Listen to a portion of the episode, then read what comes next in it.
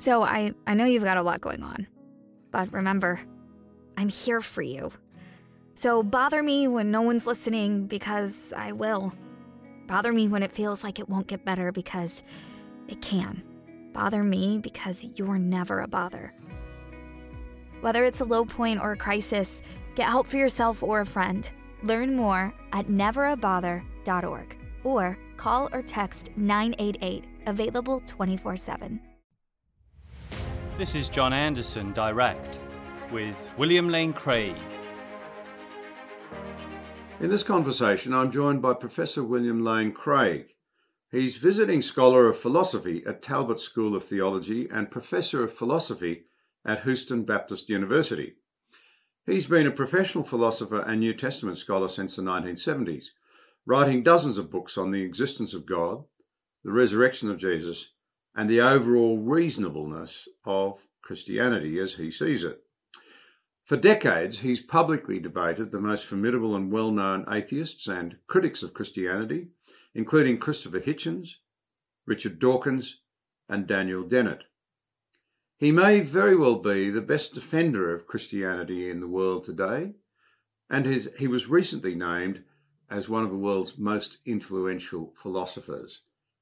He gives insightful and succinct answers to some very important questions, and I think you'll enjoy this conversation greatly. William, thank you so much for joining us. Can I begin by asking you a simple question, but a very complicated one in a way? What is philosophy? And what drew you to it? Yes, a simple question. Um, I like the definition of philosophy given by the great uh, American philosopher Alvin Plantinga. He said that philosophy is simply thinking hard about something. And that seems to me to be correct. Philosophy explores the foundational questions of every discipline at the university. And what attracted me to becoming a philosopher was my becoming a Christian. My junior year in high school, I became a Christian and suddenly found myself committed to certain metaphysical claims, such as the existence of God, the reality of objective moral values, the knowability of truth, the belief in a soul that survives the death of the body. And so at once I was catapulted into thinking about these profound and difficult questions. And so for me, I am a philosopher because I am a Christian. Well, now that's really interesting. Let's explore that for a moment. Um, uh, Bertrand Russell, in his History of Western Philosophy, was reluctant to concede that Thomas Aquinas could have been a philosopher because he came with a preset uh, set of assumptions. Uh, he was a Christian. Yes. And uh, he, uh, you know, Bertrand Russell said, "Well, you can't be a philosopher if you're setting out to defend his his words rather than mine, uh, to defend and understand Christianity. According to him, it shouldn't be anything other than the dispassionate quest for understanding without any settled commitments, especially religious. How would you respond to that? Because clearly, you're very openly and boldly coming in at the other end. Yes. Well, the irony is that Russell's conception of philosophy was actually the same as Aquinas's. Aquinas also made this division between theology and philosophy and thought that philosophy per- should be pursued only on the basis of reason uh, and not on the basis of, uh, for example, divine revelation. So actually, Aquinas was very much in agreement with Russell on what a philosopher is and does. This view of philosophy, however, is today quite outmoded. There's no reason at all to think that a philosopher should not avail himself of all of the sources of knowledge that he believes are uh, at his disposal, whether these be the sciences, uh, metaphysics, rational intuition and logic, or divine revelation. And so on the contemporary scene, it's widely acknowledged that you can come at your philosophical questions from a point of view. You simply need to acknowledge what that point of view is, give arguments in support of it, and be prepared to interact with those who disagree with your point of view. But today, the view of philosophy that seems to be the consensus view might be called dialogical pluralism. Namely, you have a plurality of viewpoints from which you come at subjects, and then you dialogue honestly uh, with your uh, conversation partners about these. It's um, my impression is now that there is a, a new openness to faith in uh, philosophical circles, but probably mm-hmm. to the average person on the street, there's a perception that universities in particular, uh, their philosophical schools and academics, are fiercely opposed to religion. Is that a false misunderstanding? Yes, it I mean, is. Would be those who are. Understanding. And, and I appreciate, John, your perceptiveness in seeing the revolution that has been going on in the field of Anglo American philosophy since the late 1960s.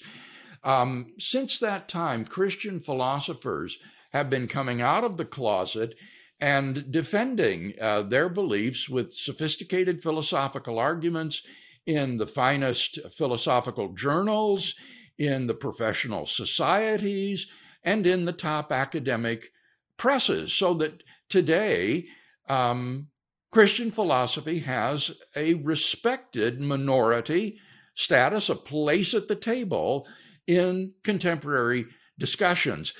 I think, unfortunately, this has yet to filter down to the man in the street from the ivory tower. And so he still has that misimpression of philosophy that was accurate, say, from 1900 to about 1970, um, in which philosophy was dominated by atheistic and scientistic um, viewpoints. But that's quite uh, out of fashion today. That's interesting because, uh, you know, when you listen to the hubbub on the streets, a lot of it centers on how just how uh, anti our culture, religion, hmm. the Enlightenment, uh, even science and reason, and all of the great ideologies, things like critical theory are in our universities. So you've got this contrast. You, you, have got a discipline yes. where there's some very clear thinking, very honest thinking going on, and you've got, I'm going to be really blunt here, the intellectually very flimsy concepts that are coming out of a lot of uh, left wing campuses. Yes. Yeah, I think you're right, John in saying that what we're seeing is an increasing polarization.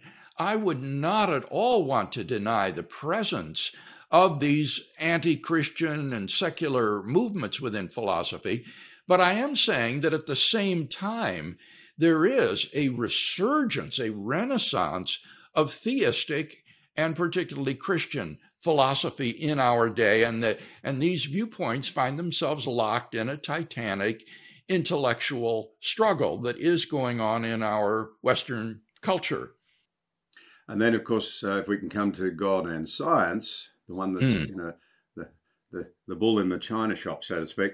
Uh, you and I believe in God, uh, but we both have friends and relations and so forth, and many people in our wider circles who do not believe in God.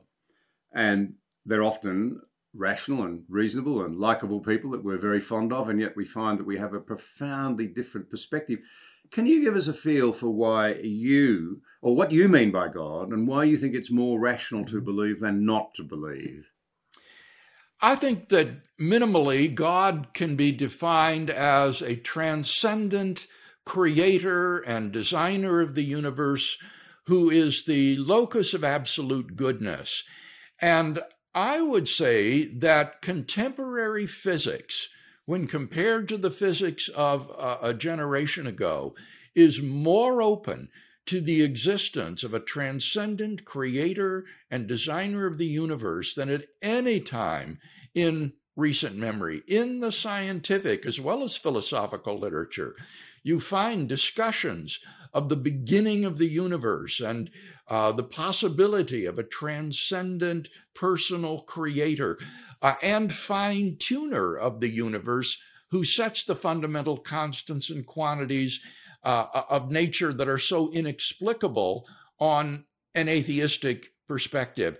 So I do believe that uh, accompanying this renaissance in Christian philosophy there is following in its train a similar openness in the hard sciences toward the uh, theistic views of the world. That's interesting because, again, the person in the street would say, uh, you can't be intellectually consistent and at the same time be both a scientist. Or they would say that many scientists say you can't be intellectually consistent at the same time a scientist and a Christian. That's certainly been the sort of Richard Dawkins and Sam Harris, or the impression yeah. they left with the community. And of course, one of the things that they do is tend to say, well, you know, if there's not a consensus among scientists, it's close to a consensus. It's overwhelming. Oh, well, now that's actually sociologically false. I've seen sociological surveys conducted among scientists comparing the percentage of scientists today who believe in God compared to, say, back uh, around 1910, 1920. And really, it's roughly the same. It's not as though there's been this vast increase uh, of atheism among professional sciences. That's just sociologically false. But I can think of very uh, many prominent physicists today who are outspoken theists, people like Christopher Isham, who's perhaps Great Britain's uh, premier Christian cosmolo- uh, premier uh, quantum cosmologist, uh, or Donald Page, a collaborator with Stephen Hawking, or uh, South Africa's George Ellis, who probably knows more about contemporary cosmology than anybody else alive. Um, there are some of the most prominent uh, physicists today who are uh, theists and are quite open about it. Yeah, I think um, it's interesting that that is so often missed. It perhaps as uh, uh, as as Peter Hitchens puts it, in the end, it's a choice we make mm-hmm. uh, to some extent. And uh, if if you're hostile, then you'll find reasons not to. If you're not, yes. then you'll find you'll go looking for the evidence and conclude, perhaps as you and I have, that it's more rational to believe than not to believe. But we, we leave out that element of choice, don't we? Because yes, you're you're quite right. No one is claiming that the evidence for God is coercive, uh, that you cannot resist it. Of course you can, and it does depend, I think, upon these issues of one's openness to the divine, uh, whether or not you'll follow the evidence where it leads. So, coming through, before we come back, uh, and I'm very keen to switch to the positive in a few moments in terms of your faith and, and Christ and the Bible. Um, evil and suffering is the other big one. It's probably the biggest uh, uh, faith blocker of all, although perhaps in our modern world it's uh, more and more a case of, uh, well, I just don't like, I just don't like it, so I won't ah. believe. That's this is the age of I guess, psychological man. If it doesn't feel right, then it can't be right. There are no absolutes. But nonetheless, evil and suffering is a big one. And I'd be interested in your perspectives on that. You, you hear people say that, particularly uh, the Abrahamic God, who's all powerful and all knowing uh, and all good, and you've just made a reference to, uh, to that yourself, the locus of all good things. Yes. Um, now, there's the atheistic argument from evil, and it basically runs that if there is such a God, and I, look, I don't want to sound unsympathetic about this. It's a big challenge. Evil is a big problem. Uh, just as I described uh, exists, then uh, there, would be no evil or, or suffering, but there is a lot of evil and suffering uh, in the world. Therefore, uh, there can't be a God, or certainly not a Christian God. Mm-hmm. So where do you where do you where do philosophers in general come out on that question of suffering, and where do you, where do you land? Well, historically, for centuries, uh, atheistic philosophers have defended the view that the existence of the suffering and evil in the world is logically incompatible with the existence of God. And now, on the contemporary scene, this has really changed. Virtually no one defends the logical version of the problem of evil anymore. And the reason is that it lays upon the shoulders of the atheist a burden of proof that is so heavy that no one has been able to sustain it. The atheist would have to prove that there is no logically possible reason that God could have for permitting the evil and suffering in the world. And no one can prove such a thing. Mm. So those who do defend the problem of evil today have retreated from the logical version of the problem to the so called probabilistic version of the problem, where the claim is that given the evil and suffering in the world, it's improbable that God exists, if not impossible. And the difficulty with this version of the problem is that it makes probability judgments that are simply beyond our ability. There is no basis for thinking that if God has morally sufficient reasons for permitting the evil and suffering in the world, that these should be evident to me. For example, um, every event that occurs in human history sends a ripple effect through history such that God's morally sufficient reasons for permitting it might not emerge until centuries from now, perhaps in another country. An illustration of this would be the so called butterfly effect in contemporary physics. It's been shown that the fluttering of a butterfly's wings on a twig in West Africa can set in motion forces that will eventually produce a hurricane over the Atlantic Ocean. And yet, no one watching that little butterfly on the branch could possibly predict such an outcome. These kinds of probability judgments are just beyond our capacity. And similarly, when we see some instance of suffering and evil in the world, we are simply not in a position to say with any sort of confidence, God probably doesn't have a morally sufficient reason for permitting that to occur. A second point that needs to be made here is that when one's talking about probabilities, then you've also got to consider on the other side of the scale what is the probability that God does exist. And here I would offer uh, multiple considerations that I think make it quite probable that there is, in fact, a transcendent creator and designer of the universe, despite any improbability that the suffering in the world might throw upon the existence of God. Interestingly, uh, I've never forgotten the story, a, a, true story, about a young university student uh, in Scotland, not long after, well, probably, uh, I suspect, during the Depression years. Things were grim. And he knocked on the door. Uh, it was of a small cottage. It was opened. Uh, there was a returned serviceman from the First World War and when he realized the young man wanted to talk to him about God, he said, Go away. He said, uh, hmm. I was in the trenches in France and I stopped believing in God when I saw all that evil. And the young man uh, said to him, I respect that that must have been terrible. Uh, and I certainly won't pest you. But can I just make the observation that I wonder if I'd been there, I might not have stopped believing in man rather than stopped believing in God. Yeah. And the old man looked at him, tears welled up in the, his eyes, and he said, You better come in. We need to talk wow. about this. Yeah. It's an interesting take on evil. I, I sometimes think that one of our problems is that we're not self reflective enough. Yes, I, certainly one of the major developments in philosophy with respect to this problem is the so called free will defense, in which um, philosophers, I think, have been able to show that it's neither improbable nor impossible um, that every world that God would create that would involve this much good, this much moral goodness, would also involve this much moral evil freely perpetrated by human free agents. So that ultimately, the the blame lies at man's threshold and not at God's. All right. Well, let's let's move on then to the thing that I know that you you speak so eloquently about, which is Christianity, and more particularly its founder, because of course the Christian story is yes, suffering is very real, very real mm. indeed, uh, but uh, you know God does care, uh, and does offer a way out of it. That's essentially the message. But let, us pad that out, and explore that a bit.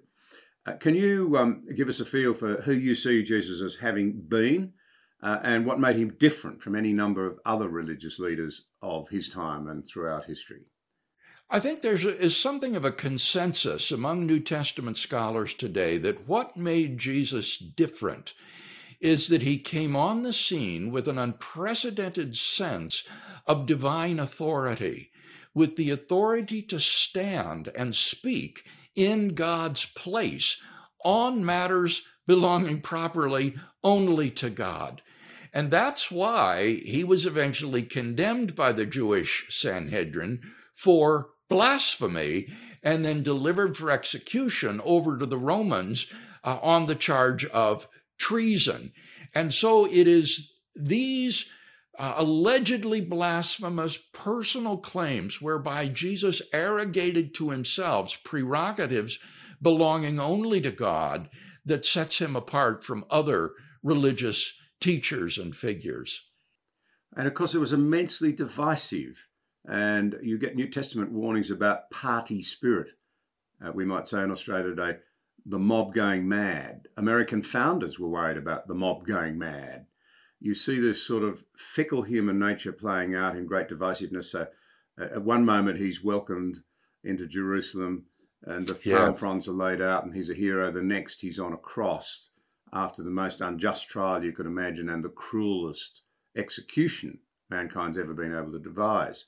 It really does contrast uh, our ability to think reasonably and what happens when a sort of mob rule mentality takes over, doesn't it? Well, can you throw any light on, on the way we behave that way? Sometimes so wildly irrational. Yeah. At the moment, one moment in love, and the next moment violently, violently evil towards another human being. In the case of the Passover crowds in Jerusalem, when you look at the account of Jesus' triumphal entry into Jerusalem on the back of a donkey, uh, in fulfillment of Zechariah's prophecy, they thought that this was the coming Messiah. They thought that this was the man who would throw off Israel's enemies, and that meant Rome, and reestablish the throne of David in Jerusalem, where he would be ruling over all Jews and Gentiles alike. And during Passover week, then, Jesus, I think, proved to be a, a profound disappointment to these crowds who were expecting him to uh, overthrow Rome and to establish David's throne. Instead, um, when Jesus was asked about paying taxes to Caesar, he gave a very anti revolutionary uh, response render to Caesar the things that are Caesar's, and to God the things that are God's. And so you see how that crowd was so fickle and turned against him under the instigation of the uh, Jewish um, chief priests and the temple authorities, so that now they began to cry out for his crucifixion and death. And you still see today, particularly in these troubled times, uh, or you still hear calls for a new Messiah. What we need is a benevolent dictator. Mm. You hear it all the time. There's still this hmm. search for someone who can lead us out. And surely one of the great lessons is that there's no human being who can. There are great leaders, a Churchill, a Roosevelt, uh, but uh, they're not able to, if you like, introduce nirvana and peace on earth. It doesn't happen. Right. And Jesus said the kingdom that he came to bring was not an earthly kingdom, but it was a spiritual kingdom um, of which everyone who is his disciple uh, is a member uh, and follow him as, as our Lord. But it is not one that is established by force and, and violence and political means.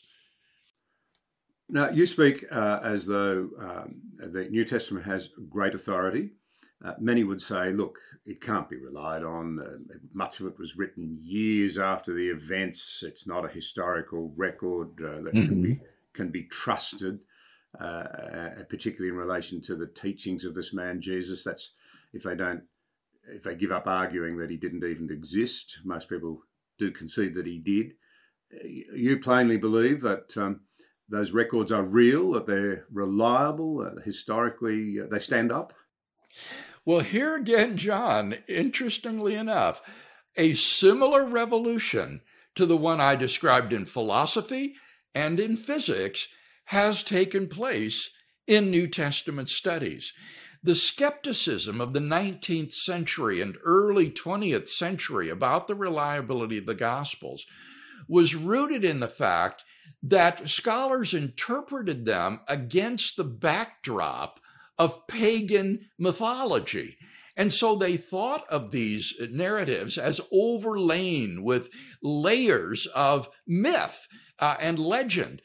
But what has happened in the second half of the 20th century and now on into the 21st is what has been aptly called the Jewish reclamation of Jesus. Scholars have come to appreciate that Greco pagan mythology is just the wrong interpretive background for Jesus of Nazareth. Jesus was a Jew, and all the disciples were Jew. And the proper interpretive context for understanding Jesus of Nazareth is first century Palestinian Judaism. And when the Gospels are read against that backdrop, they emerge as very credible sources for the life and teachings of this man. And so there has been a, a remark, I think it would be no exaggeration to speak of a reversal of scholarship with respect to the uh, credibility of the Gospels. Back in the 1940s, Rudolf Bultmann, a prominent New Testament critic, said that the historical information about Jesus of Nazareth could probably be written entirely on a four by six index card. Today, however, the Gospels are widely regarded as belonging to the genre of ancient biography, and as such, are very credible sources for the life of Jesus of Nazareth. We have four biographies of Jesus, which is almost unprecedented for major figures of the ancient world. And so there has been quite a um, a reversal of scholarship with respect to the historical Jesus and the credibility of the sources for him. Well, that, that, that brings us to the very interesting point, of course. In the end, uh, the most extraordinary claim of all is surely the yes. resurrection. I mean, the idea that God would personally intervene and come to earth is up there, but the resurrection is unbelievable. Or is it believable? And I suspect that everything hinges on whether that event really happened. Yes. And lawyers have pored over it for years, and many have come to the conclusion that their witnesses, the eyewitnesses, were entirely credible and they couldn't have invented it. But anyway, I don't want to preempt. I'm just really interested in the, and your argument for the resurrection because if it's real, it changes absolutely everything. If it's not real, as, as the Apostle Paul put it, more to be pitied are Christian believers. Yes. My doctoral work at the University of Munich was on this question. And I was quite taken aback, quite surprised to discover that the central facts undergirding the inference to the resurrection of Jesus are actually acknowledged by the wide majority of New Testament critics today, be they Christian or non Christian, liberal or conservative. And these facts can be summarized under three main headings. Number one would be that um, the tomb of Jesus, uh, in which he was buried, was found empty on the first day of the week after his crucifixion by a group of his female followers. The second fact is that thereafter, different individuals and groups of people came to experience appearances of Jesus alive after his death following that this his crucifixion. And then the third fact would be that the original disciples suddenly and sincerely came to believe that God had raised Jesus from the dead despite every predisposition to the contrary. Now, those three facts are not simply the possession of conservative scholars, those are the widely acknowledged um, facts uh, about the fate of Jesus of Nazareth held by historical Jesus scholars. So the only question is how do you best explain those three facts. And I'm persuaded that the best explanation of them is the one that the original disciples themselves gave, namely that God raised Jesus from the dead. And this is so significant because if that is the best explanation, that means that God has publicly and dramatically vindicated those allegedly blasphemous claims for which Jesus of Nazareth was crucified, and that therefore he, in fact, was who he claimed to be. That's very interesting. Um, in this country, in Australia, which is seen as extremely secular, mm-hmm. uh, not perhaps of the level of a France or, or, some of the Scandinavian countries, but nonetheless up there. Uh, it, it is amazing that the research suggests that a minimum, the lowest figure I've seen in any credible research, 35% of Australians still believe the resurrection happened. The high number is around 43%. And yet it doesn't follow through. If if you if you believe it happened, what is it? You might be able to some, throw some light on that. What is it about our mindset, our culture, that says you can take the view that something as profound as that happened, but you don't need to do anything about it. You just mosey on with your life. Well, frankly, John, I just don't understand that mentality. I cannot understand it. It, seems to me that if this actually occurred, that means that this man was who he claimed to be the Son of God and the absolute revelation of God the Father to mankind. Uh, and that therefore we need to listen to what he said and what he taught. Uh, and that means that Jesus holds the key that unlocks the door to eternal life, that it is through him that we can find forgiveness of our sins, moral cleansing, and reconciliation with God, and come into an eternal love relationship with the creator and designer of the universe. So this is huge. You you cannot understand this and be apathetic about it. It should it should change everything. Yeah, that's that's my point. It it, it absolutely mystifies me. Uh, but anyway, that's uh, uh, uh, and it mystifies me in the sense that not only do I think it's important, I, I just I look around and I see how miserable Western society's become, and how mm. limited and inward looking it is, and how we've cheated our children. I can't cannot get over the raw data on their levels of anxiety and depression and self harm. Yes, and yet we have no narrative and we're not prepared to. all we want to do, all of our elites simply want to mock the one narrative that seems to have provided a, a durable and lasting meaning, purpose in people's lives. But um, oh, perhaps yes. we're just talking to one another here and agreeing. well, I, have emphasized this in my work. Uh, as someone who comes out of a non Christian background, I felt deeply the darkness and the despair of a life without God.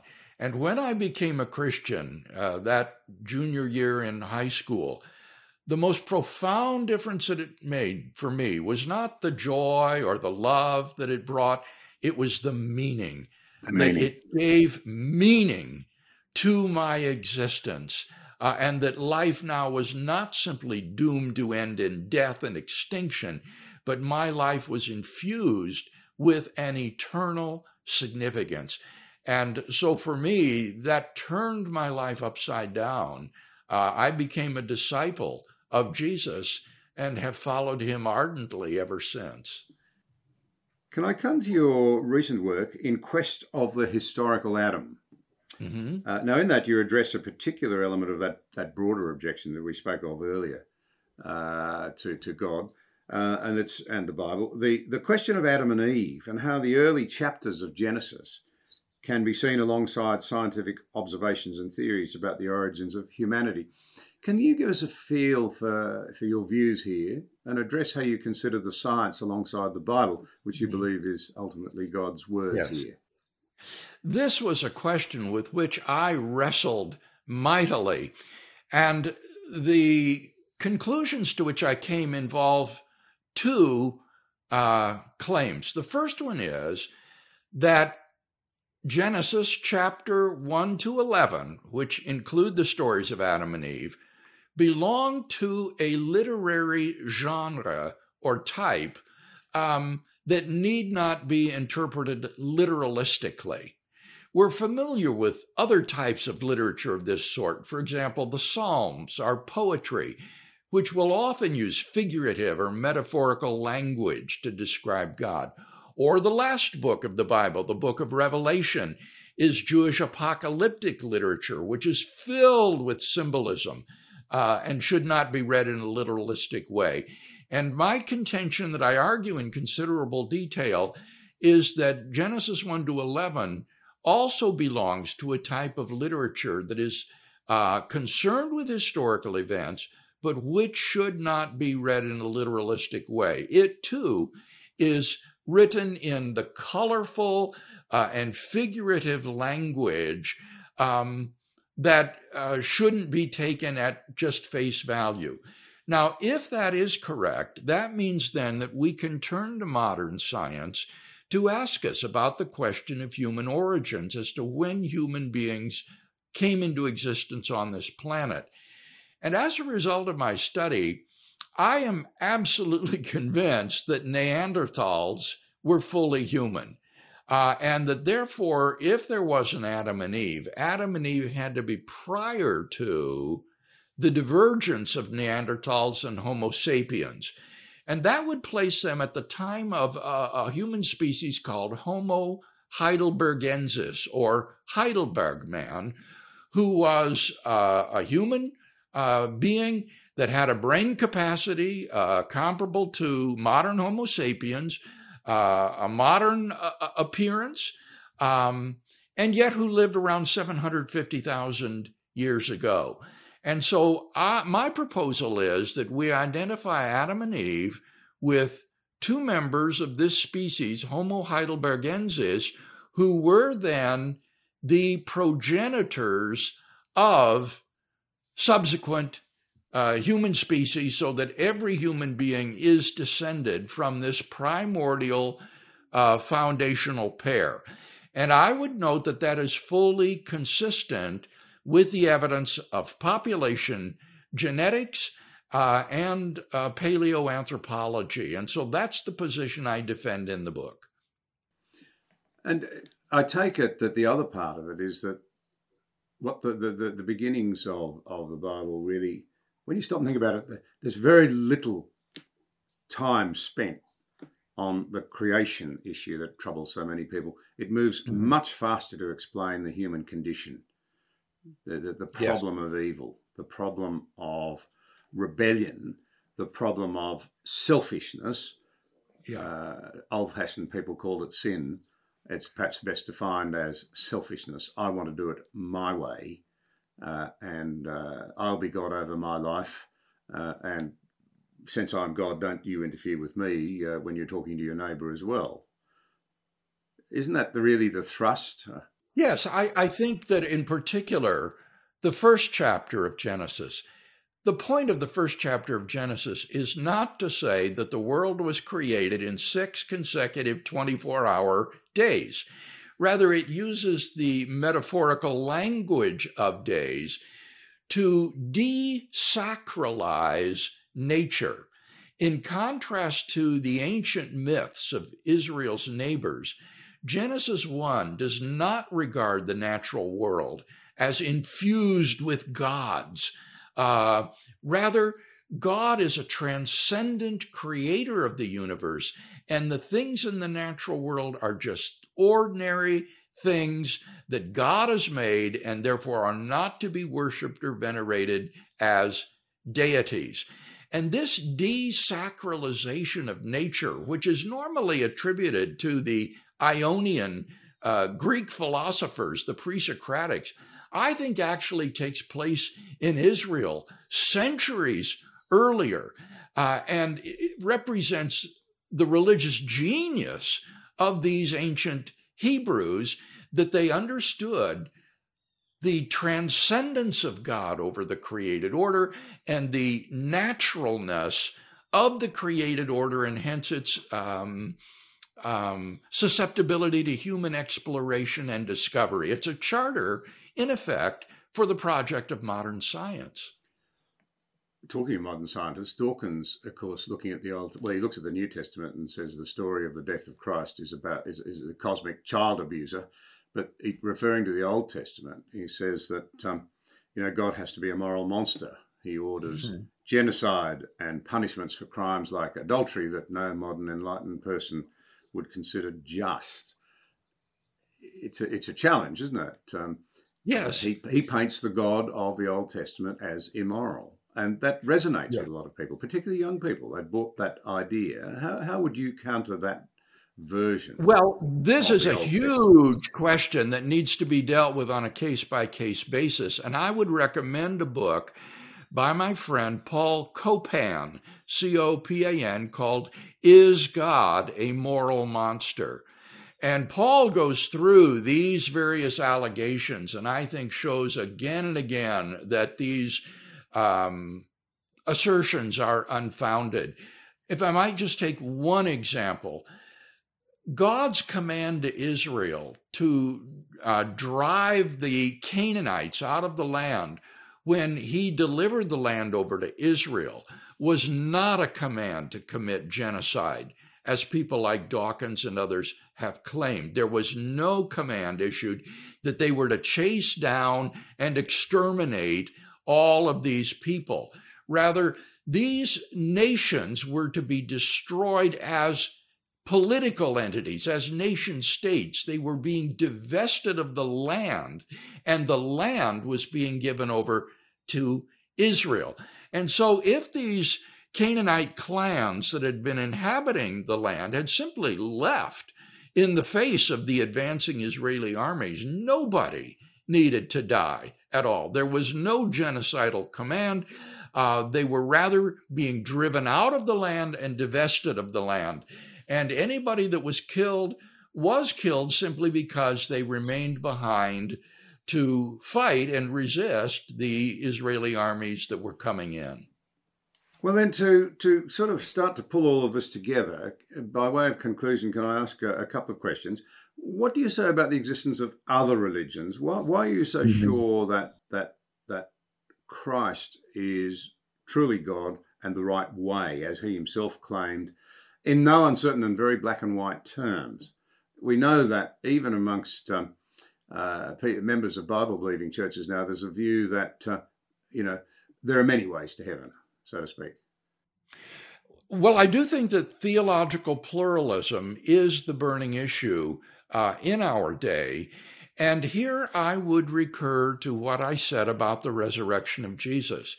Uh, Jesus' resurrection from the dead sets him apart from anybody else in authenticating those allegedly blasphemous claims for which he was crucified and shows that he was indeed who he claimed to be. And so, my conviction that Christian theism as opposed to, say, Islamic theism is true, would be rooted in Jesus' resurrection from the dead. Again, it comes back to that question of the resurrection. Did it happen or did it not happen? There is right. no other more extraordinary challenge to our thinking that I that I can even begin to contemplate. Uh, uh many would say, look, people gravitate towards Christianity because they need a crutch. They need a father figure. They need to feel loved Yes. So, in other words, it's not based on thinking things through. It's about emotional factors, the comfort, uh, the, the sustaining, uh, the warmth.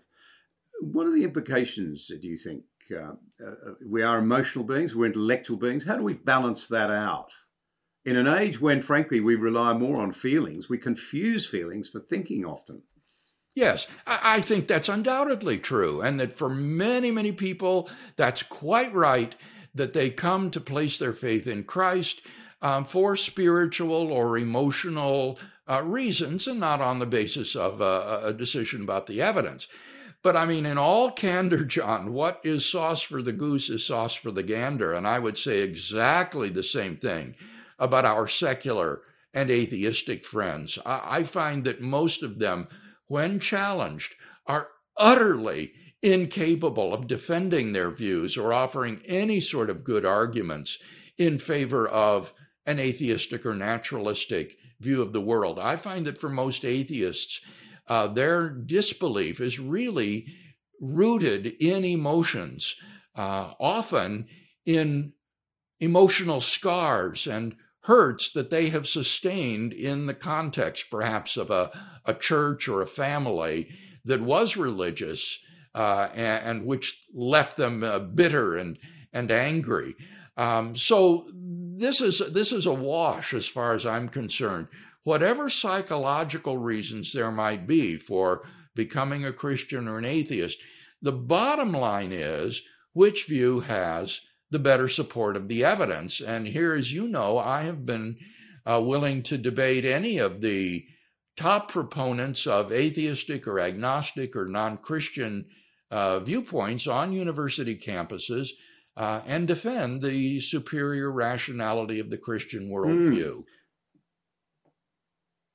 Well, I think, you know, it's been a fascinating discussion. I, you know, your, your knowledge uh, and, and your vitality uh, really jump out. so, what I'd love to do is to just pose this question for listeners who might think that's interesting. I'd like to know more. What would you say to people who are, in fact, curious about Jesus Christ now? Uh, and uh, where would the best place for them be to be to start now? We, we know in this country, anyway, very few people now uh, have any direct connection with a church uh, or, or, even with um, people who believe. It's quite surprising how few people have any real mm. contact. Yeah. Um, you go to a wedding now, no one knows the hymns at all, whereas culturally, once they did. In our highly visual culture, I find that people are much more apt to look at a video than they are to read a book. So, although I could recommend many different books to read, let me recommend instead that folks go to our website, reasonablefaith.org, and there they can view or download free of charge uh, a series of animated videos on the existence of God, the problem of evil, the person of Christ, his resurrection from the dead, uh, the exclusivity of salvation through Christ. In fact, uh, John it's these are videos on all of the questions that you and I have talked about today. Each of these is only about five to six minutes long. They're very entertaining and engaging, and yet they are philosophically substantive as well. So I would encourage people to go to reasonablefaith.org and to, to spend some time watching these uh, short animated animated videos uh, on the credibility of a Christian world and life view. Well, what better note to thank to finish on? Thank you so very much. Uh, as I said a moment ago, it's been very stimulating, uh, very lively, uh, and you're very engaging. So I can only oh. thank you sincerely. Well, thank you, John. It's been a pleasure to be with you. You've been listening to John Anderson Direct. For further content, visit johnanderson.net.au. So I, I know you've got a lot going on. But remember, I'm here for you. So bother me when no one's listening because I will. Bother me when it feels like it won't get better because it can. Bother me because you're never a bother. Whether it's a low point or a crisis, get help for yourself or a friend. Learn more at neverabother.org or call or text 988, available 24 7.